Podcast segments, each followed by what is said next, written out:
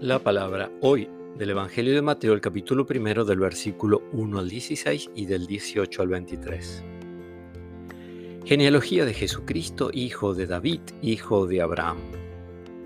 Abraham fue padre de Isaac, Isaac padre de Jacob, Jacob fue padre de Judá y de sus hermanos. Judá fue padre de Fares y de Sara, y la madre de estos fue Tamar.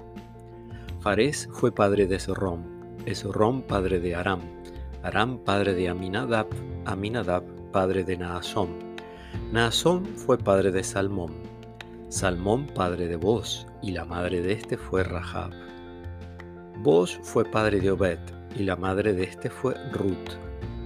Obed fue padre de Jesé, Jesé padre del rey David. David fue padre de Salomón, y la madre de este fue la que había sido mujer de Urías.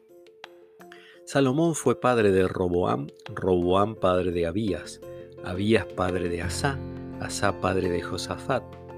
Josafat fue padre de Jorán, Jorán fue padre de Osías, Osías fue padre de Joatán, Joatán padre de Acaz, Acaz padre de Ezequías, Ezequías padre de Manasés, Manasés fue padre de Amón, Amón padre de Josías, Josías padre de Jaconías, y sus hermanos durante el destierro de Babilonia.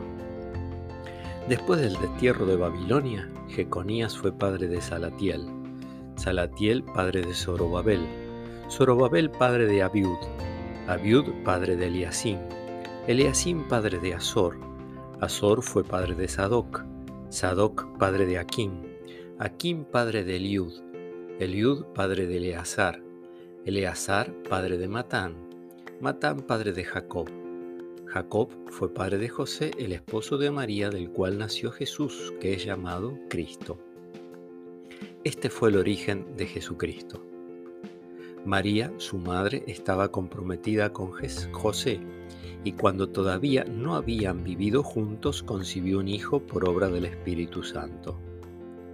José, su esposo, que era un hombre justo y no quería denunciarla públicamente, resolvió abandonarla en secreto. Mientras pensaba en esto, el ángel del Señor se le apareció en sueños y le dijo, José, hijo de David, no temas recibir a María, tu esposa, porque lo que ha sido engendrado en ella proviene del Espíritu Santo.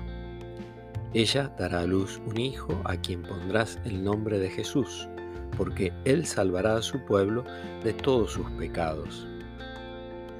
Todo esto sucedió para que se cumpliera lo que el Señor había anunciado por el profeta. La Virgen concebirá y dará a luz un hijo a quien pondrán el nombre de Emanuel, que traducido significa Dios con nosotros. Palabra del Señor.